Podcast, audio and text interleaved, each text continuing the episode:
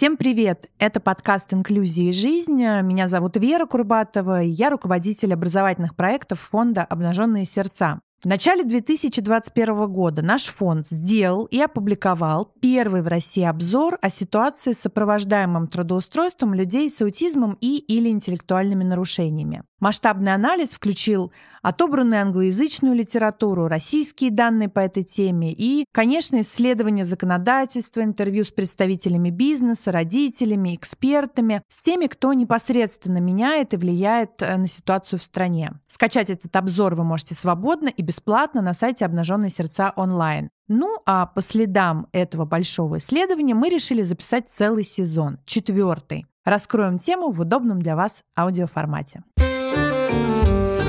Сегодня я рада представить работодателя, который нанял на работу людей с аутизмом. И у меня в гостях два эксперта. Это Анна Шапиро, директор по персоналу гэ ка «Урбантех». Здравствуйте, Здравствуйте, Анна. Но маленькая ремарка. Сегодня мы будем говорить об одной из ваших компаний, эм вэ эс Груп, да. собственно, где реализуется вот этот проект по трудоустройству людей с аутизмом. Да. И я рада приветствовать Милу Экхард, собственно, руководителя этого проекта. Да. Добрый день. Здравствуйте, Здравствуйте еще раз.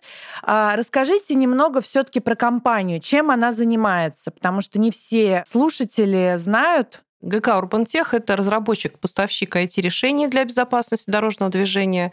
Мы занимаемся как комплексами фото-видеофиксации, обработкой данных с этих комплексов, так и такими интересными очень проектами, которые касаются больше до умной дороги, умного города. Это интеллектуальные транспортные системы. То есть это ай ти-компания, в которой больше семьдесят процентов сотрудников относятся к ай ти-направлению различного рода, от технических, да, разработчиков пэ о до технических специальностей.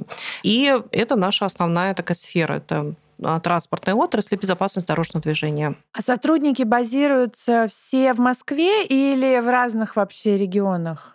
У нас часть команд распределенная, конечно, как у всех сейчас, поэтому не все в Москве. Но это наследие пандемии, да, я так понимаю? Наверное, частично да, но у нас никогда, поскольку ай ти-компании, да, мы никогда не были ограничены каким-то ареалом определенным, тем более, что компания сейчас очень активно в регионы развивается, поэтому для нас это такой естественный ход событий, когда у нас часть сотрудников оказывается в регионах.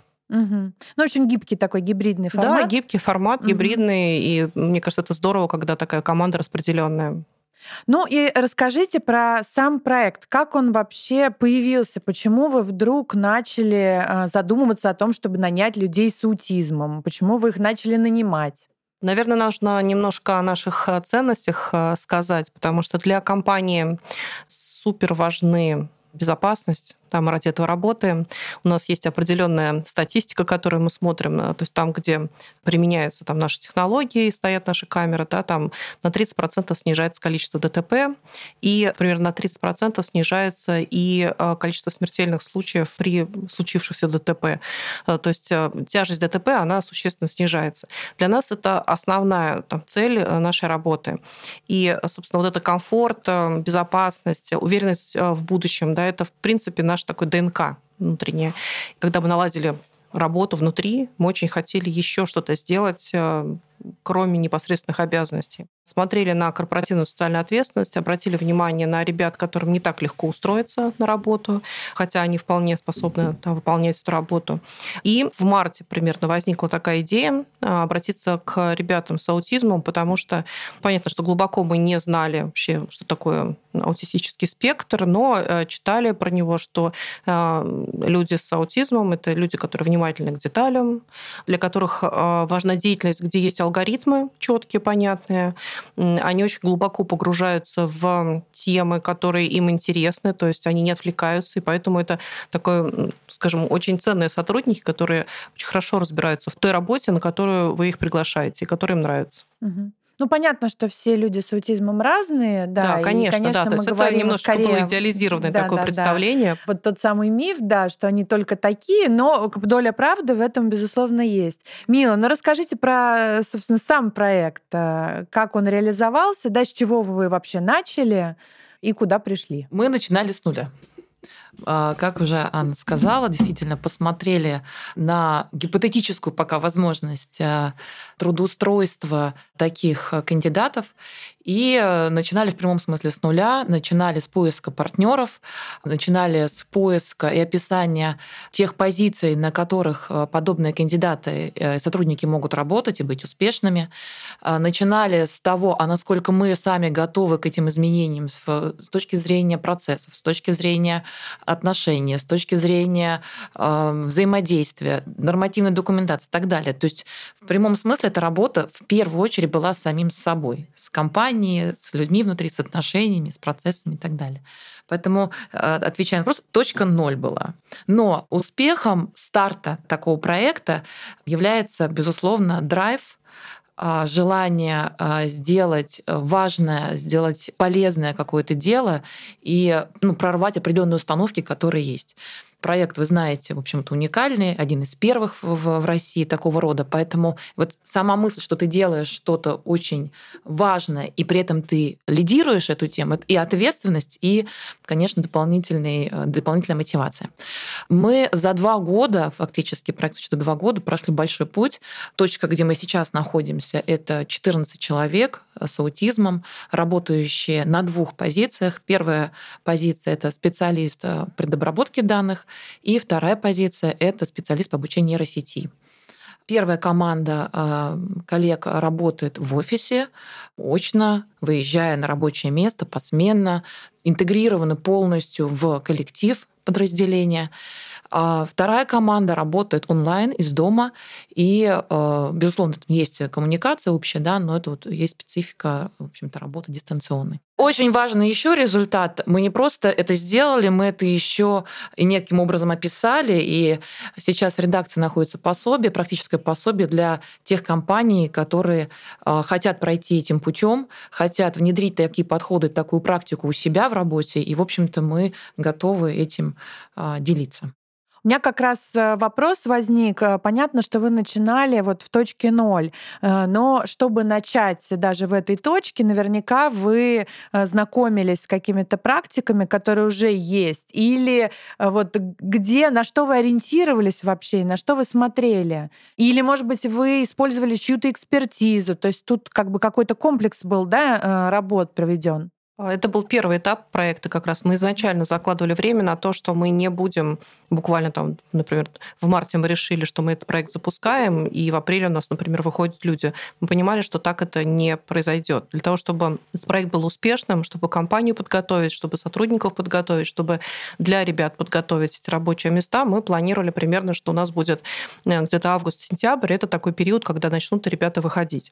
И первый этап, несомненно, это был поиск партнеров, поиск экспертов, которые которые бы нам рассказали, как на самом деле все это происходит. Мы искали и позитивный опыт, очень искали негативный опыт, да, потому что это тоже очень важно. И на самом деле, если есть, допустим, мы не знаем об этих компаниях, допустим, они есть, да, у которых был не очень положительный опыт, я думаю, что это он тоже бесценный, и им тоже надо делиться, потому что тогда ты знаешь, о чем нужно заранее подумать, там, или что может быть фактором неуспеха, с чем нужно работать, может быть, по-другому, да, или больше привлекать экспертов. И поэтому Поэтому такой большой первый период был связан с накоплением знаний. Мы посмотрели офисы, в принципе, могут ли они принять таких сотрудников. Для многих компаний есть такой стереотип, что это будет довольно дорого обустроить. Мы можем уже на своем опыте сказать, что абсолютно нет. То есть это буквально... ну, не знаю, вообще это в масштабах обычной офисной жизни это не является какой-то отдельной яркой тратой, которую надо согласовывать серьезно, да, то есть это все очень спокойные какие-то деньги в рамках обычной офисной жизни. Угу. А где этот гайд можно увидеть? Это где-то выложено? Мы его представляли нескольким экспертным сообществом, да, и мы сейчас его редактируем, и я думаю, что достаточно быстро это будет выложено. Честно говоря, когда мы запускали этот проект, мы изначально планировали, что у нас, кроме того, что выйдут ребята, правда, один-два человека, мы так думали, да, что мы изначально планировали, что мы этот опыт аккумулируем для того, чтобы передать другим ай ти-компаниям, чтобы у них эти проекты проходили легче. Потому что мы понимаем, что наверняка будут какие-то сложности, которые могут другие там, не испытывать, учитывая, опираясь на наш опыт. А вы можете мне э, хотя бы так пунктирно сказать, какие главы вот в этом э, как бы содержательном отчете или гайде, вот как его правильно назвать? Итак, какие разделы в данном а, практическом руководстве? А, безусловно, это предпосылки проекта, что является основой, некий такой чек-лист, да, к чему должна быть готова компания для того, чтобы запустить такой проект. Безусловно, составляющие а, зоны ответственности, роли, задачи, цели, которые... Вообще, это очень многосоставная такая команда работает, да, поэтому кто за что отвечает, это очень важно. Это один из а, факторов успеха, когда четко все понимают зоны действия. Дальше, безусловно, примеры, очень практические описания позиций, должностей, алгоритмы, как это делать. Безусловно, примеры, ну, скажем так, плана действий, когда запускается проект.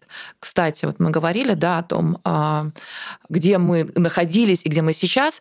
Условно можно выделить несколько фаз. Первая — это подготовка, очень подробно рассказала Анна. Второе — это пилот, это проба, как пойдет в конкретной компании. Все слишком разные, культуры разные, и потребности разные, должности разные, процессы и так далее, так далее. Пилот. Третья фаза — это операционная фаза, когда уже это становится практикой. И четвертое — это масштабирование, потому что, как я говорила, да, мы сейчас масштабируем, собственно, этот проект. Соответственно, вот эти этапы, они очень подробно расписаны. Проект уникальный, и мы заходили, у нас были свои, скажем так, пробы, свои ошибки, свои выводы. Поэтому управление рисками, эта глава, она тоже есть в данном пособии. Есть, как я уже сказала, очень примеры конкретные, как проводить интервью, из чего стоит сам процесс поиска, подбора, адаптации, обучения таких сотрудников и так далее. То есть это очень практическое пособие, фактически гайд, вы правильно сказали, который можно брать и им пользоваться с определенной адаптацией, на, конечно, на конкретную компанию. А вы работали с остальными вот, сотрудниками? Как-то их вводили в курс дела? Обязательно. Это одна из частей подготовки. Для того, чтобы проект был успешным, одна из частей подготовки — это коллектив, не только офис, но и коллектив. Во-первых, так же, как и мы, все остальные наши сотрудники были тоже на нуле на начале этого, в начале этого проекта. То есть они не знали, не... что из себя представляет аутистический спектр, не как мы будем сотрудничать с ребятами, не какие могут быть сложности, как будет происходить адаптация. То есть ничего этого не было известно. Поэтому мы приглашали экспертов, как российских, так и западных, для того, чтобы они рассказали нам, как идут такие проекты, как адаптация проходит, что нужно предусмотреть в компании. В частности, например, что должен быть обязательно наставник, который помогает ребятам адаптироваться, и должен быть джоб-тьютер, который помогает адаптироваться с точки зрения функционала, то есть тех задач, которые новый сотрудник решает на рабочем месте. Да, мы как раз обсуждали несколько эпизодов назад, что это очень важная должность. Это не да. просто какой-то человек, который водит за ручку, как некоторые думают, да. Ну, раз мы, вернее, вы заговорили о том, что у многих компаниях был негативный опыт, но вы же наверняка тоже столкнулись с какими-то сложностями. Что это за сложности были, да, и как вы их, может быть, ликвидировали, устранили? Первая сложность, наверное, что не так просто найти ребят. База для кандидатов, она не лежит в свободном месте. Наш поиск, который был через открытые источники, мы использовали вообще все варианты. Да? Через открытые источники не пришел ни один кандидат. Все размещения в соцсетях, размещения на HeadHunter, да, то есть это не дало никакого отклика. Параллельно мы работали, конечно, с нашим операционным партнером Distintech, у которого были данные ребят, которые хотели бы найти работу. Дальше мы уже расширяли. Это Мила подробнее расскажет, как мы расширяли уже источник прихода кандидатов. А расскажите сразу, интересно просто, действительно, потому что кажется, что, знаете, вроде с одной стороны все хотят работать, с другой стороны действительно вот для этой группы есть некоторые сложности. Они не попали ни в одну базу и вроде как непонятно где. Основной источник, особенно на этапе запуска проекта, пилотной фазы, мы работали с нашим операционным партнером компании Distintech, которая предоставляла кандидатов и работала с ними. Дальше, по мере продвижения в проекте, мы познакомились с разными другими партнерами. Работа точка ай, компания, основная, которая работает в Питере, очень известная компания. Mm-hmm. Да, мы работали по кандидатам вот как раз в онлайн-команду. Мы работали с, в том числе с родительскими сообществами через фонд «Выход», в том числе через «Аутизм региона» сейчас мы ведем переговоры. И «Жизненный путь» тоже нам помогает. Best Buddies. Best buddies, да. Они были от... у нас в гостях. Да, лучшие друзья вот, даже. Да, даже прекрасный опыт у нас совершенно прекрасный. Работы. Да, поэтому, скажем так, по мере продвижения просто уже обрастаешь вот этими контактами, этим сотрудничеством, и кандидаты начали приходить и от других партнеров. Но самое важное, конечно, будет контакт. Мы сейчас его потихоньку выстраиваем. Его нельзя выстраивать в самом начале, потому что нечего еще сказать. Это с родителями. Многие родители как раз очень активные участники эн ка о, активные участники разных организаций. Но просто прийти и сказать в самом начале, в точке ноль, сказать, да, вот мы теперь хотим, мы готовы, это как минимум было бы опрометчиво. опрометчиво. Нам нечего сказать. Мы чистый лист, мы хотим, но одного энтузиазма мало. Родители многих таких ребят и взрослых людей с аутизмом полны энтузиазма и, в общем, прошли ни одно препятствие. Это здорово, мы здесь бы объединились, но больше у нас не было ничего. Вот сейчас у нас У нас есть опыт, у нас уже есть внутренняя экспертиза как работодателя. Действительно, мы сейчас налаживаем диалог с родителями в разных сообществах, говоря о том, что мы готовы и как компания, и как люди, и как профессионалы к такому опыту. Ну да, потому что уже не только энтузиазм, но уже за вами стоят какие-то дела. Конечно, вы можете конкретно конечно, их описать да. и показать. Да. Анна, возвращаясь к сложностям, какие еще были сложности, вот, с которыми вы столкнулись? Очень важный этап подбора. Я бы не сказала, что это сложность. Это этап подбора, который у нас был сразу многоступенчатый. И даже несмотря на то, что он был многоступенчатый, мы, наверное, поторопились да, с выходом некоторых сотрудников, потому что им эта работа не подходила. Была слишком сложная, либо было сложно слишком добираться до офиса. Да, то есть есть особенности, на которые обязательно нужно обращать внимание. Они все равно прошли у нас адаптацию, они работали, они потом перешли на позиции онлайн, да, то есть они ушли в дистанционную работу. То есть нельзя сказать, что это абсолютный да, такой как-то момент неудачи. Да, то есть нет. Получен с сотрудниками опыт вообще, в принципе, работы со своими определенными правилами. При этом они перешли на другую позицию. И как мы решаем эту сложность в настоящий момент, да, мы увеличили, удлинили такой период подбора. Во-первых, мы даем шанс, то есть мы даем учебные материалы, которые помогают там, кандидату подготовиться. Если на первом этапе получилось так, что нам все нравится, ему все нравится, но при этом, допустим, не хватает знаний марок, моделей машин. Это в нашей работе по предобработке, да, это не обязательное условие. То есть без этого невозможно работать в программе. Мы даем месяц на подготовку, мы даем материалы. Если есть интерес, действительно, есть погруженность, есть мотивация, то через месяц у нас такой сотрудник приходит уже полностью подготовлен. И мы с удовольствием принимаем на работу. Если же все-таки мотивация недостаточна, не очень нравится работа, то мы говорим о том, что будет у нас какая-то другая позиция, да, мы предложим. Эта позиция не подходит. То есть на самом деле это довольно сло... сложно назвать сложностями, извините, тавтологию, потому что, в принципе, это стандартный процесс подбора. Да? Мы смотрим, человек хочет, может и впишется. Да? То есть и мы по всем этим трем параметрам смотрим. Ну, это на самом деле очень хороший подход, потому что это как раз в данном В данном случае не благотворительность, а бизнес. И мне кажется, что для людей, которые устраиваются на работу, вот этот как раз момент, он важен, потому что благотворительность — это хорошо, но когда ты важен этой компании, ты понимаешь свою ценность, как бы намного важнее становится вот этот процесс. Это бизнес, и это наша ценность такой открытости и комфорта, потому что мы понимаем, что для того, чтобы реализоваться любому человеку да, на любом рабочем месте, нужно иметь определенные склонности, да, вот, определенные интересы. И э, тогда счастливый и работодатель, да, и сам сотрудник. Ну, конечно, и у коллег не возникает тогда вопросов, почему тот или иной человек работает. И да. это не становится такой позитивной дискриминацией. Поэтому мне кажется, что это очень важно и очень здорово. В принципе, когда мы начинали этот проект, мы понимали, что изначально он будет как социальный ай ти-проект, но наш конечный такой целевой результат, да, все-таки, чтобы это был бизнес-проект и чтобы это были бизнес-результаты. И мне кажется, это очень важно и для самих ребят с точки зрения реализации и вот такой гармоничной взрослой жизни. Более того, мне кажется, что это очень важно для бизнеса и тех работодателей, которые еще не начали этот процесс. Но как раз глядя на то, как вы это сделали, может быть, он будет бояться меньше потерять в деньгах, если с самого начала заявка на бизнес и на успех, а не на просто вот мы сейчас кого-то пожалеем, кого-то возьмем, а дальше непонятно что. Нет, я думаю, что вообще, в принципе, можно подходить ко всему этому спектру инклюзивного трудоустройства как именно к бизнес-задаче. Да? То есть, и это взрослые, хорошие, грамотные отношения. Ну да, win-win. Я бы сказала win-win-win, потому что выигрывает сам сотрудник, сам взрослый человек, который работает, получает самостоятельность и получает определенную... И коллектив, кстати. Коллектив, важно, да. Компания, родители. Я бы сказала, где третий win, это общество. Это, а что получает давайте... коллектив, скажите?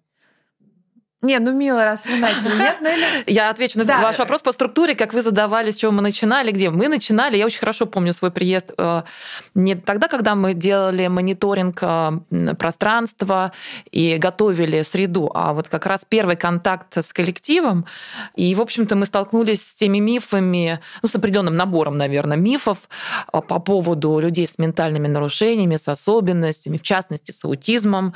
И сейчас прошло два года. Эти сотрудники полноценные, сотрудники, члены команды, коллектива поздравляют с праздниками. Да, с восьмого марта, с восьмого марта Новый год, справляют день рождения, участвуют в коммуникации. То есть это динамика, я бы хотела сказать, это даже не просто динамика вот внутри эм, конкретного подразделения. Я бы на это посмотрела шире. Я считаю, что, например, те люди, которые сначала меня встретили с образом человека-дождя, кто у нас тут будет работать, и вообще, ну, в общем, всякие там разные слова говорили, они увидели, что это не так. Они этот опыт могут передать своим детям, своим знакомым, наверняка делятся. Сами наши сотрудники с аутизмом также, они тоже, они же не в раковине живут, они в многих сообществах своих, кто-то учится, кстати, да, кто-то в, оли... в олимпиадах учатся, участвует и так далее. Они тоже показывают, что, ребята, это возможно, мы работаем, мы ходим на работу, мы получаем деньги, у нас есть коллектив. То есть, понимаете, это как небольшие волны, которые идут. И я считаю, что и отношения Отношения изменились, ну, они, факт, они изменились, но это влияние, оно еще и шире. Изначально было, конечно, осторожное отношение, потому что это просто отсутствие информации. Поэтому очень осторожно сотрудники относились вот к этому проекту. Первое, что нужно делать, это, конечно, информирование, то есть это встречи с экспертами, это сессии вопросов и ответов, потому что кроме заготовленных встреч с экспертами, где есть некая информация, да, блок, да, есть еще вопрос, который возникает у людей, и, конечно, нужно на них ответить напрямую, честно, открыто, обсудить, что может, какие могут быть сложности, какие, наоборот, плюсы. То есть все это обсуждается. И, конечно, я бы сказала, исчезли, да, вся эта осторожность и наостороженность, да, когда просто вышли ребята. Мы в течение августа проводили как раз процесс, у нас был подбора, мы встречались несколько раз с ребятами, и в сентябре они у нас вышли на работу.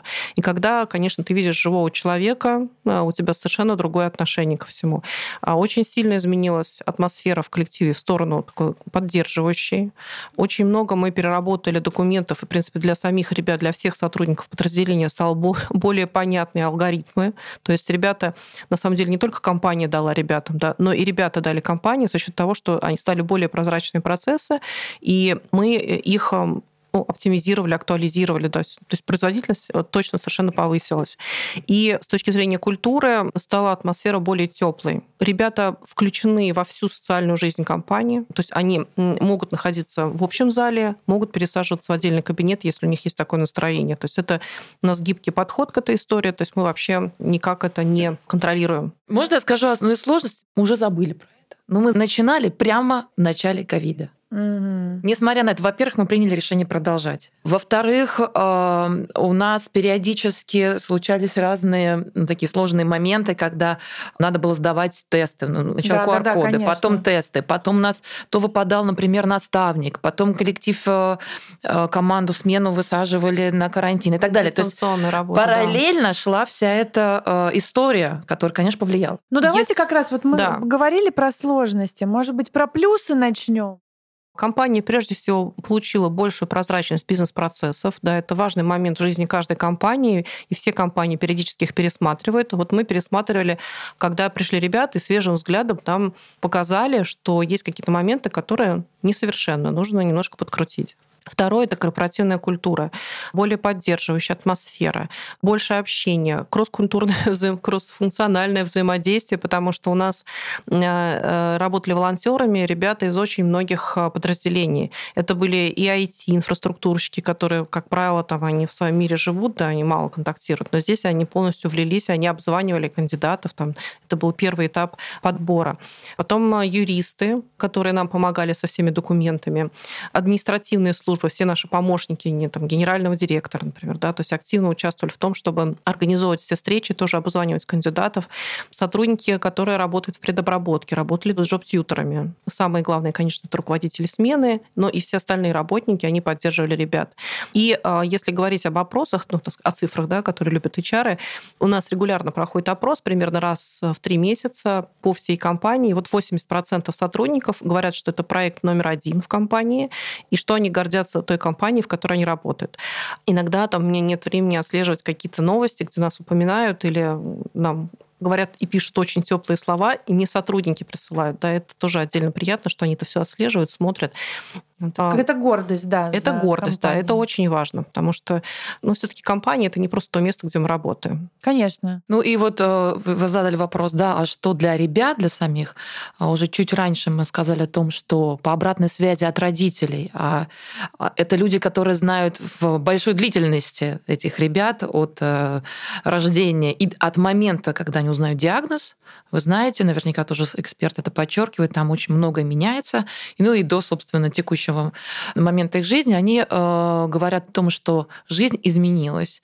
Э, ребята стали более самостоятельные, ребята эмоционально более ровные, изменилась структура коммуникации. Социальный круг расширился значительно. Да, чувствуют, ну, можно сказать, себя более включенными в социальную жизнь. Ну и потом рыночная зарплата, я так понимаю. Да, да, абсолютно. Это нет не специальная... никаких особенностей в зарплате. Это, это, не это спе... ровно, да. Да, ровно та...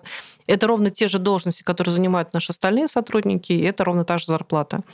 И здесь еще надо сказать, что мы с ребятами встречаемся, в том числе у нас есть дистанционный формат, где обсуждают как раз, что им нравится, что не нравится, что они считают нужно, нужно изменить, исправить в работе. И они очень активно анализируют, допустим, ту же программу, например, по обработке, вот у нас, там, где они заняты в обучении нейросети, они подсказывали несколько моментов, которые очень важны были для разработчиков. А, то есть они еще как фокус-группа такая. Как небольшая. Фокус-группа, да. То есть они говорили, что там вот есть некоторые особенности, которые они, как считают, им, допустим, мешают выполнять там свои обязанности. Выяснялось, что это действительно такие баги, которые надо исправлять и надо оптимизировать. Внимательны к деталям.